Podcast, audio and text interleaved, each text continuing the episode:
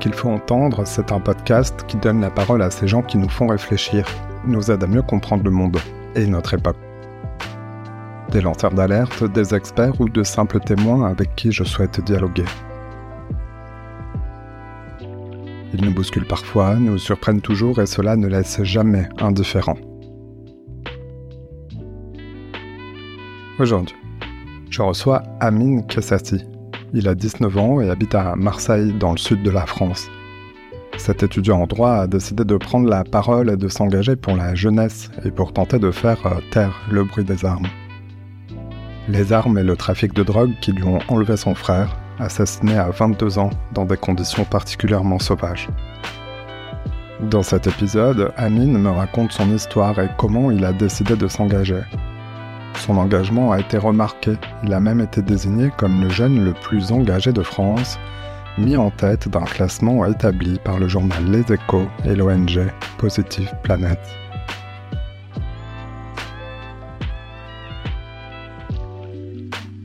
Nous parlons de la jeunesse, bien sûr, des mamans, de la tentation de l'argent facile, de la drogue, de ce qu'il qualifie d'échec de la politique du tour répressif.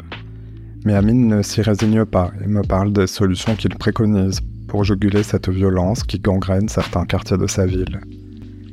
Il me dit qu'il n'apprécie pas l'expression de règlement de compte et parle d'homicide car même des dealers, ces jeunes, ne doivent pas mourir. On parle du sens de l'action politique et de sa volonté d'agir et de devenir pourquoi pas un jour un représentant du peuple. Vous allez l'entendre, Amine est quelqu'un de déterminé. Je m'appelle Simon Icard et vous souhaite la bienvenue dans ce nouvel épisode. Bonjour Amine Kessassi. Bonjour. Tu es un Marseillais, euh, étudiant en droit, une personnalité euh, engagée. J'ai voulu te recevoir pour euh, raconter ton histoire et le sens que tu lui as donné en fondant Conscience, une association qui agit pour la jeunesse des quartiers nord de Marseille et d'une vingtaine de, villes en France. On va parler de la violence et des règlements de compte qui endeuillent de nombreuses familles à Marseille sous fond de trafic de drogue, d'une partie de la jeunesse qui se voit confisquer son avenir faute d'horizons désirables et justement de comment tu vois les choses pour que ça change? Mais d'abord, Amine, peux-tu nous, parler du quartier dans, lequel tu as grandi à Marseille? Alors moi, je suis né dans un quartier qui s'appelle Frévalon. Euh, c'est un quartier du 13e arrondissement de Marseille. J'y ai grandi, j'y ai passé toute mon enfance.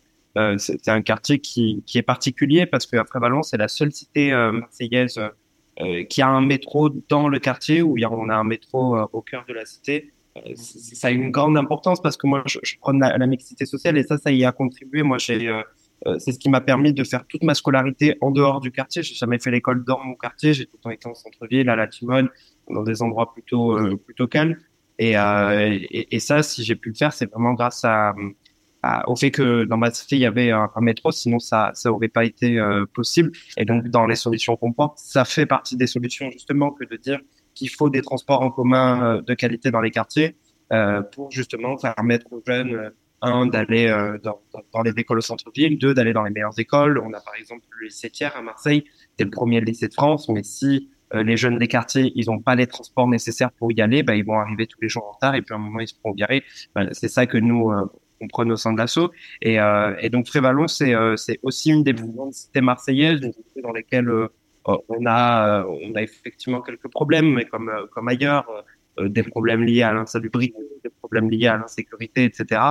Euh, c'est vrai que c'est une cité où, les gens sont pas mal engagés, où les gens portent pas mal de combats, mais euh, euh mais, ça c'est le, plus beau de, des quartiers, je trouve, c'est que malgré la précarité, malgré la misère, les gens ils sont solidaires, ils sont souriants, ils sont joyeux. Dès qu'il y a des fêtes de quartier, on est tous là, on est tous réunis, et, c'est cette cette notion de grande famille en fait qu'on a avait perdu fut un temps, mais qu'on commence à retrouver. Hein, et là, on assiste vraiment à quelque chose où où les quartiers commencent à se mobiliser, commencent à se saisir de leurs questions, de leurs euh, thématiques, de leurs problèmes. Et, euh, et ça, c'est euh, c'est vraiment quelque chose qu'il faut qu'il faut saluer le, le côté où dans nos quartiers on est une seule et grande famille. Alors tu prononces le, le, mot de famille. Comment tu décrirais ton milieu social, la composition de, de ta famille? Mon milieu social, je dirais très populaire, très très très très populaire. Moi, je je suis l'avant-dernier d'une d'une fratrie de six. Mes grands frères et, et, grandes sœurs, ils ont toujours vécu au quartier. Ils sont ils y sont nés, ils y ont grandi. ils y ont vécu plus longtemps que moi. On est on n'est pas, pas issu d'une famille aisée, mais pas non plus d'une famille pauvre. Enfin, je veux dire, on est, euh, on, est euh, des habitants des quartiers nord, comme, comme il en existe des centaines, des gens qui essaient de s'en sortir, des gens qui travaillent. Ma grande sœur, moi, elle est dans l'armée. Là, actuellement, elle est déployée dans l'opération Barkhane. Mon frère est directeur d'un centre de contrôle technique. Donc, euh, quand on dit que les gens dans, dans les quartiers ne veulent pas s'en sortir, moi, je réponds que c'est faux. Il existe des centaines et des centaines de personnes qui aiment la, littérature, qui aiment l'écriture, qui aiment le cinéma, qui aiment la musique, qui aiment un tas de choses dans nos cités, qui ont des talents. Euh, et ces gens-là, on n'en parle, on n'en parle pas assez. On va en parler longuement dans, dans la deuxième partie de, de l'émission. Euh, il y a un événement dans ton histoire familiale et dans ton histoire euh, tout court qui, qui a durablement marqué évidemment ta, ta vie et, j'imagine nourri ton engagement en 2020, le 29 décembre un événement dramatique va endeuiller ta, ta famille. Ce, jour-là, tu reçois un appel. Bah, peux-tu nous raconter? Euh, Oui, le 29 décembre 2020, euh, moi, c'est une journée qui, euh, qui, qui, est marquée au fer. C'est une journée qui, que, je pourrais, que je pourrais jamais, jamais oublier. C'est une journée où j'ai vraiment compris ce que c'était, voulait dire être, être plus bas que terre. Et, euh, et en cette journée du, du 29 décembre 2020, ça, ça a effectivement, euh, cet événement tragique a effectivement contribué à mon engagement, mais euh, il n'en est pas l'élément déclencheur. C'est que j'ai beaucoup lu euh, dans la presse que on pensait que c'était l'élément déclencheur, mais j'avais fondé l'assaut bien avant, j'avais mené une action sociale bien avant, j'avais déjà alerté avant cet événement. mais le 29 décembre 2020, j'apprenais que, que mon grand frère avait été retrouvé calciné dans le coffre d'une voiture avec deux de ses amis. Euh, et aujourd'hui, c'est pour ça que qu'on porte le dispositif d'accompagnement des familles victimes, qu'on essaye d'aider ces mamans qui ont perdu des enfants dans, dans ce qu'on appelle les règlements de compte à Marseille. Nous, on est contre ce terme de règlement de compte. On prône euh, le terme d'homicide parce que si, si, on continue de dire que c'est des règlements de compte, ça serait les banaliser, ça serait les oublier. Et, moi, c'est le combat que je mène aujourd'hui quotidiennement, que je euh, que je mène d'une façon acharnée, c'est c'est de dire que Brahim, Reda, Nassim, Pichou, euh, Sabri, peu importe leur prénom, tous ces jeunes ils sont tombés aujourd'hui, tous ces jeunes ils sont morts et il faut pas qu'on les oublie. Euh, les, les, criminels, les gens qui les ont assassinés, ils voudraient qu'on les oublie. Les politiques, ils voudraient qu'on les oublie pour se déresponsabiliser. Euh, mais euh, moi, je, me bats pour ça justement, pour pas qu'on les oublie, mais qu'on en tire des leçons aussi, qu'ils soient pas morts, euh, qu'ils soient pas morts pour rien. Faut qu'on comprenne que, euh, que que ces jeunes, s'ils sont morts aujourd'hui, c'est pour des raisons. S'ils sont dans ces trafics de stupes, c'est pour des raisons. Euh, s'ils sont dans les réseaux, c'est pour des raisons. Et ça, euh, on n'en tire pas malheureusement les, euh, les conséquences. Mais j'avais d'ailleurs interpellé le, le, président de la République en, septembre 2021 à cet effet. Je lui ai expliqué que nous, on n'a pas besoin d'un plan qui est fait dans, dans un avion. On n'a pas besoin euh, d'un de, plan qui nous vient de Paris. On a besoin du plan des Marseillaises et des Marseillais. On a besoin que, que d'expliquer que effectivement rénover les écoles c'est très bien, c'est ce qu'il faut, euh, mais que c'est pas la seule chose. Nous, on a besoin aujourd'hui concrètement du retour de la police de proximité on a besoin de revoir la République, de, de, de, lancer un plan de reconquête républicaine euh, dans nos quartiers. On a besoin de retrouver des vrais services publics dans nos quartiers, les bureaux de poste, euh, le, les transports en commun. On a besoin de dire euh, à la présidente de la métropole que non, c'est plus discutable, c'est plus envisageable. C'est maintenant on pose les sous et on pose les dates du métro dans les quartiers nord. Il faut qu'il y ait un métro qui relie les quartiers nord, qui permette aux gens d'aller jusqu'à l'hôpital nord pour y travailler, qui permette aux jeunes de la Castellane euh, aux jeunes de la Bricarde de descendre au lycée Thiers pour y être scolarisés, pour pouvoir y être en même pas 20 minutes. Et ça, c'est ce qu'il va falloir faire. Et ça, ça s'appelle euh, une action politique. Ça, ça s'appelle sortir les gens de la misère. C'est ça concrètement qu'il faut faire. Et puis, je pense qu'il faut aussi se poser une question, et cette question, elle est primordiale aujourd'hui, et il reste hypocrite de la détourner, cette question, euh, c'est on se trompe d'ennemis. Les jeunes qui sont dans ces réseaux, c'est pas nos ennemis. Nos ennemis, c'est les réseaux internationaux, les grands réseaux de drogue, les grands trafiquants de drogue, c'est eux nos ennemis. Notre, notre ennemi, c'est la drogue. Qu'est-ce qu'on en fait aujourd'hui? Et moi, j'estime, euh, en tant que famille de victimes et en tant que président associatif, qu'on a perdu, je dis bien, on a perdu cette guerre face au trafic de stupes. Du moment où on a euh, chaque semaine euh, cinq jeunes, six jeunes qui tombent à Marseille, on a perdu face à la drogue. Donc, il y a une question qui est importante à se poser.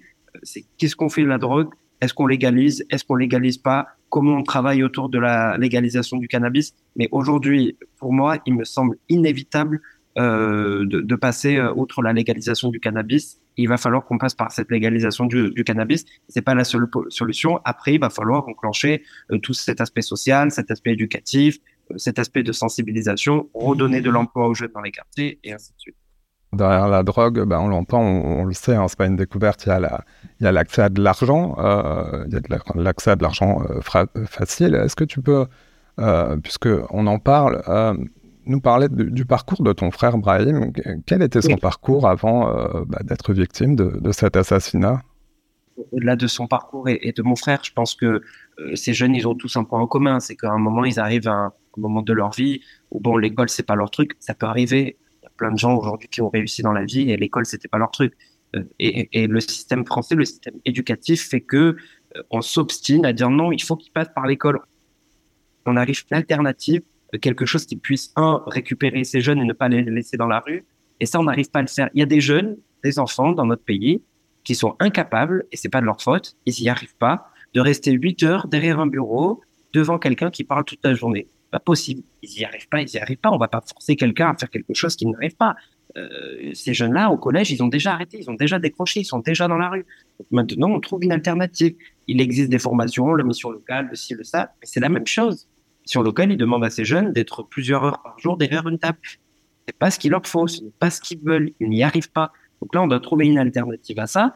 Euh, et puis leur parcours, c'est le même. Moi, quand j'entends qu'on dit que c'est de l'argent facile, oui, il est très facile cet argent. Mais les conditions pour y arriver, elles sont pas faciles. Ces jeunes, ils ont la boule au ventre toute la journée. D'ailleurs, à la paternelle, il y a une prime risque maintenant.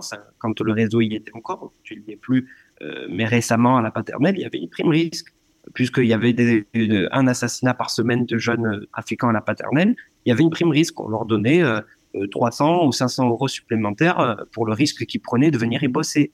Donc ça montre à quel point aujourd'hui ces jeunes, ils le font parfois à contre-cœur, parfois c'est la seule solution. on peut pas attaquer des gens qui font quelque chose pour s'en sortir. Ces jeunes, il y en a, oui, ils le font parce que c'est des parce que si, parce que ça, on, on est conscient. mais il y en a aujourd'hui, ils le font parce que bah, euh, quand on est six dans une famille qui a qu'une maman qui travaille, qu'elle fait du ménage du matin au soir, et que on voit tous ses collègues sortir, aller à la plage, avoir des beaux vêtements, avoir si, on voit ces influenceurs sur les réseaux sociaux, et moi je les tiens aussi pour responsables, euh, se, se, balader à Dubaï, dans des grands pays, etc. Ça donne envie à ces jeunes, ça leur donne envie, et à un moment ces jeunes, ils voient qu'il n'y a aucune alternative qui se propose à eux, il n'y a aucune entreprise aujourd'hui qui peut venir autour de la table et dire, euh, par des gros groupes, SNCF, Airbus par exemple, qui d'eux peut venir et dire ben moi, j'ai décidé d'engager 15 000 jeunes des quartiers de France. Qui a le courage de le dire? Même pas 15 000, j'en engage 1000 pour montrer l'exemple aux autres. Nous, c'est ce qu'on a fait. On a porté un dispositif avec Satis. Satis, c'est un sous-traitant de Airbus à Marignane. Ils nous ont laissé choisir 15 jeunes des quartiers. On l'a fait. Des jeunes qui n'avaient pas de casier judiciaire puisque c'est un site militaire, mais des jeunes qui étaient tout de même euh, dans des trafics de stupes. Ces jeunes-là, euh, on leur a donné cette chance de se former dans, dans l'aéronautique. Ils ont eu huit mois de formation rémunérée. Et au bout de huit mois, il y en a 13 qui ont signé un CDD. Donc ça, ça prouve que quand on leur donne les moyens de s'en sortir, ces jeunes, ils le veulent. 13 sur 15. Il y en a juste deux qui euh, ont estimé que c'était pas fait pour eux de travailler, ils préféraient rester sur une chaise. Bon, ben, ces deux-là, il va falloir euh, leur trouver une solution judiciaire, il va falloir leur trouver une autre alternative.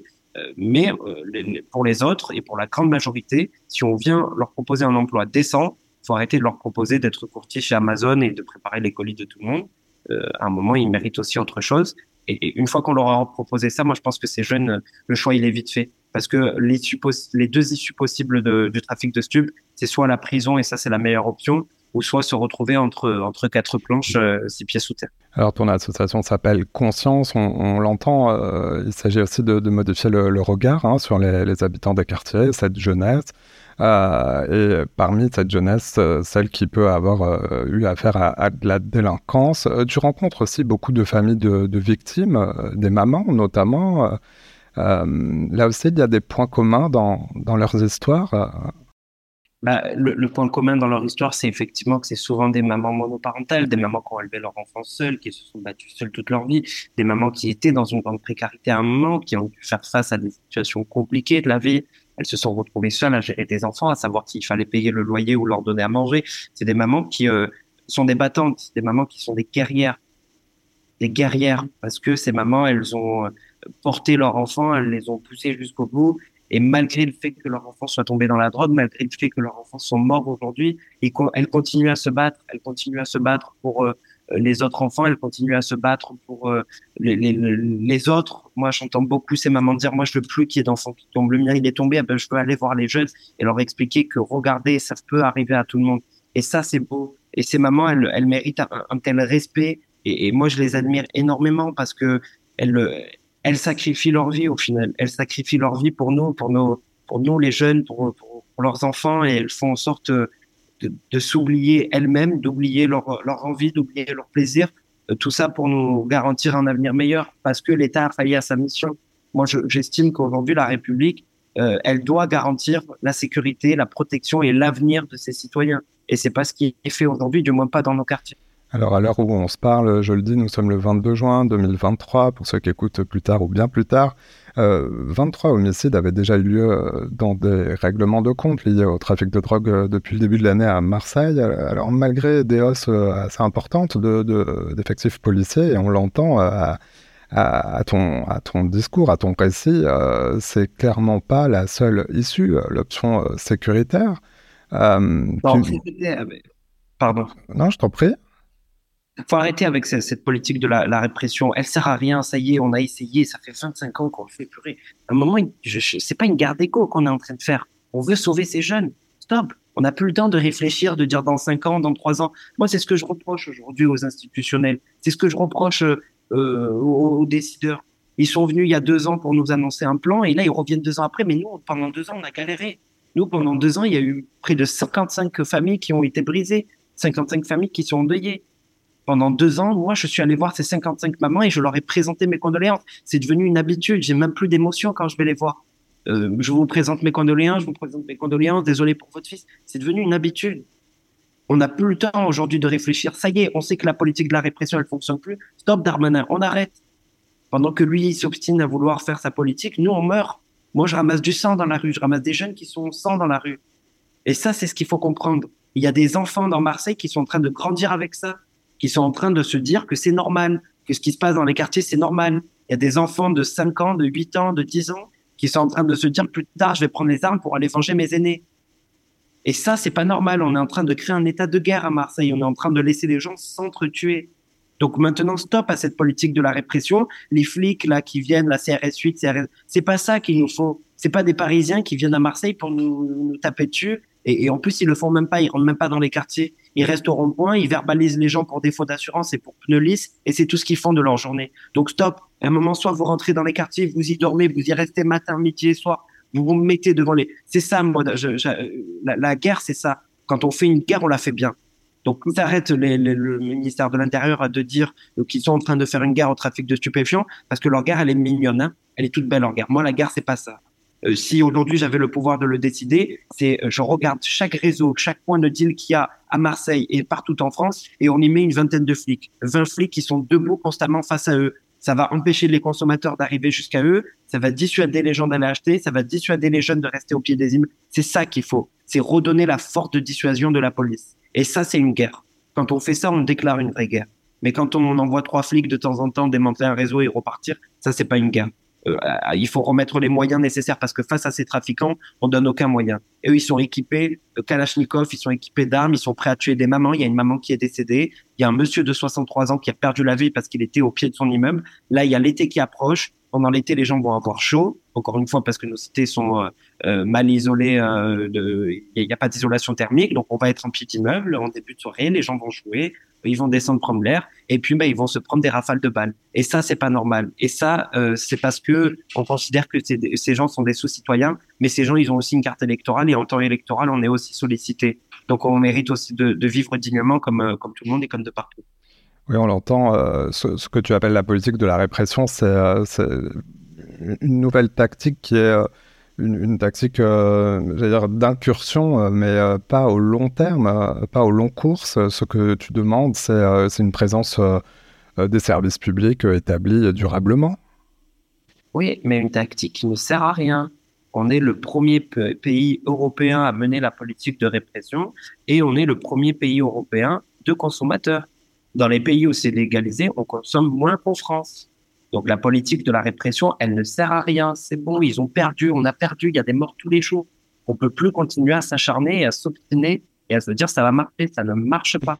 On l'entend euh, derrière tes propos, euh, tu, penses que légaliser ou dépénaliser euh, la consommation de, cannabis, en l'occurrence, serait un moyen de, limiter ces, trafics et donc la violence? Oui, faire, mais il faut le faire maintenant, pendant qu'on parle, pendant qu'on prend le temps de débattre, pendant qu'on prend des photos à l'Assemblée nationale, pendant que les députés font des tweets tous les jours. Il y a des mamans qui pleurent leur enfant. Il faut l'entendre. Il y a des mamans qui pleurent leur enfant. Euh, il y a une dame, une maman de victime qui le dit très justement.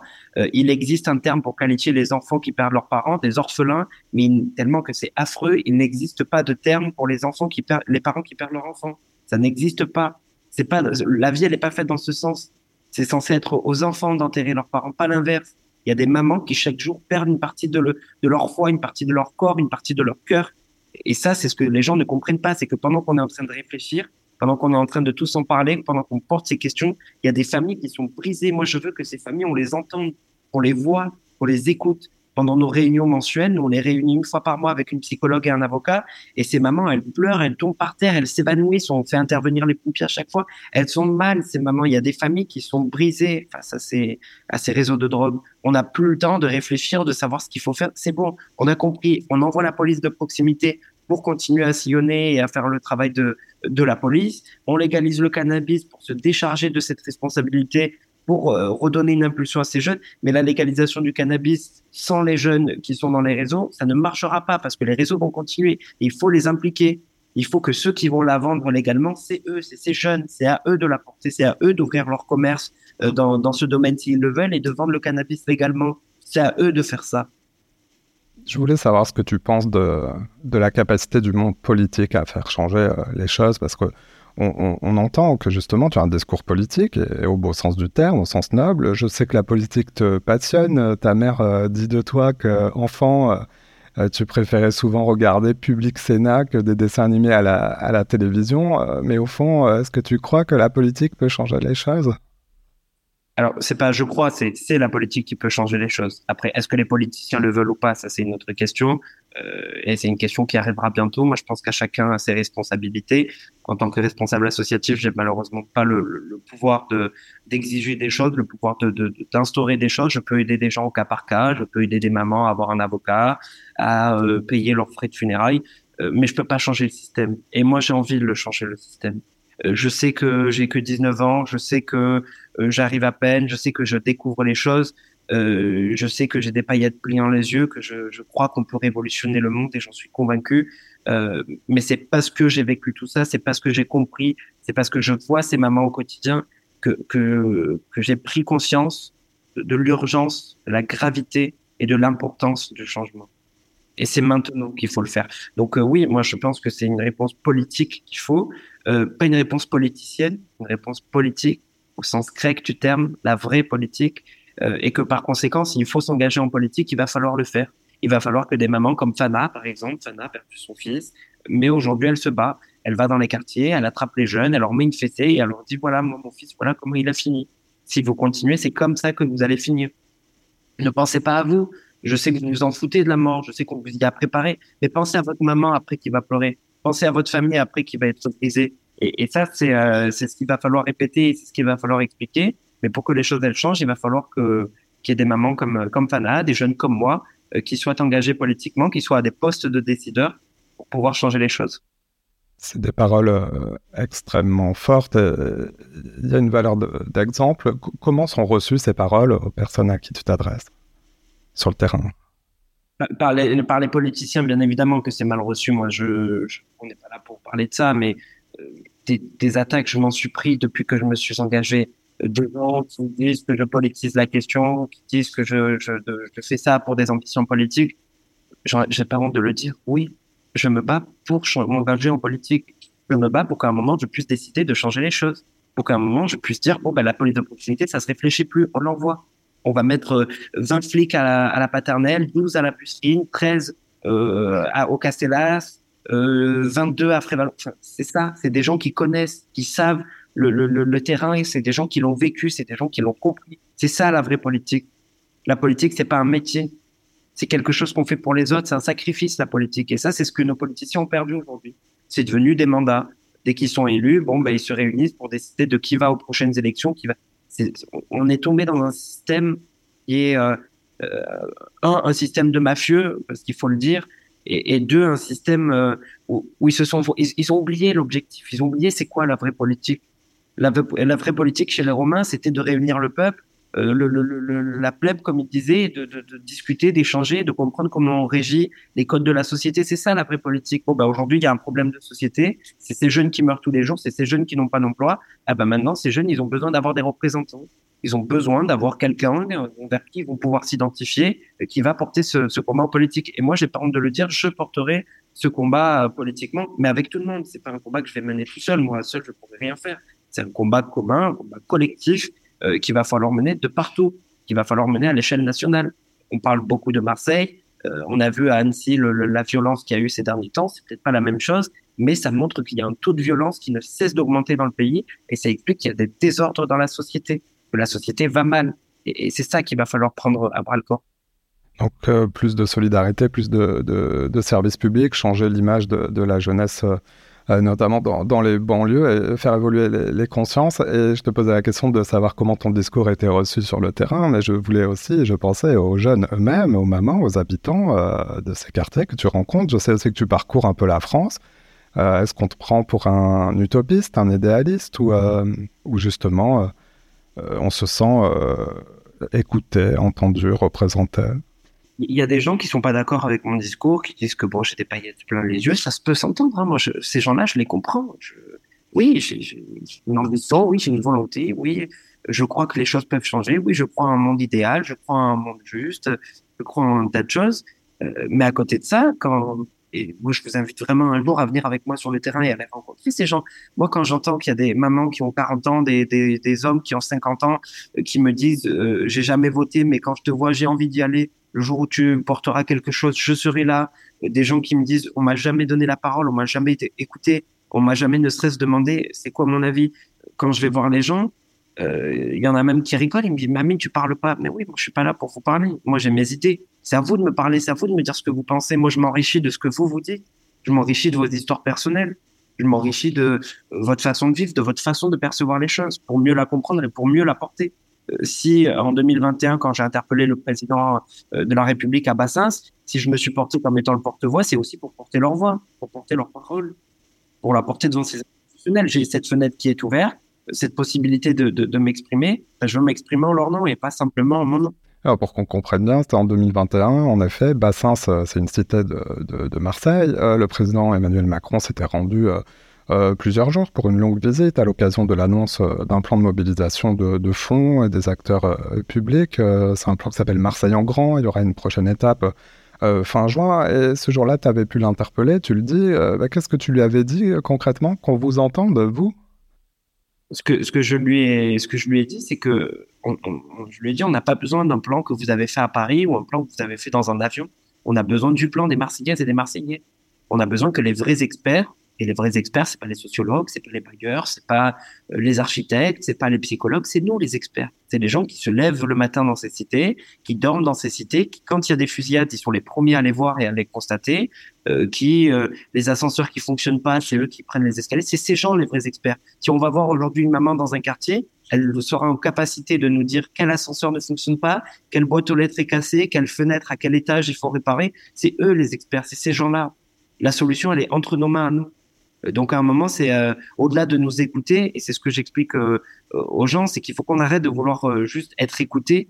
Il faut qu'on ait nous aussi la possibilité d'agir. Moi, je, je refuse d'être juste un acteur. Un acteur, c'est quelqu'un qui porte des choses, qui euh, qui les ramène à un auteur. Moi, je veux être auteur. J'ai envie d'écrire, j'ai envie de décider, de dire bon ben voilà, c'est ce qu'il nous faut. Et ça, c'est ce que c'est ce qui j'ai du mal à faire comprendre pour le moment, mais on va y arriver. On va continuer à le répéter, à le répéter. On va tous prendre conscience que que tant que nous, on n'est pas euh, décideurs et porteurs de ces, euh, de ces initiatives, les choses, elles vont jamais changer.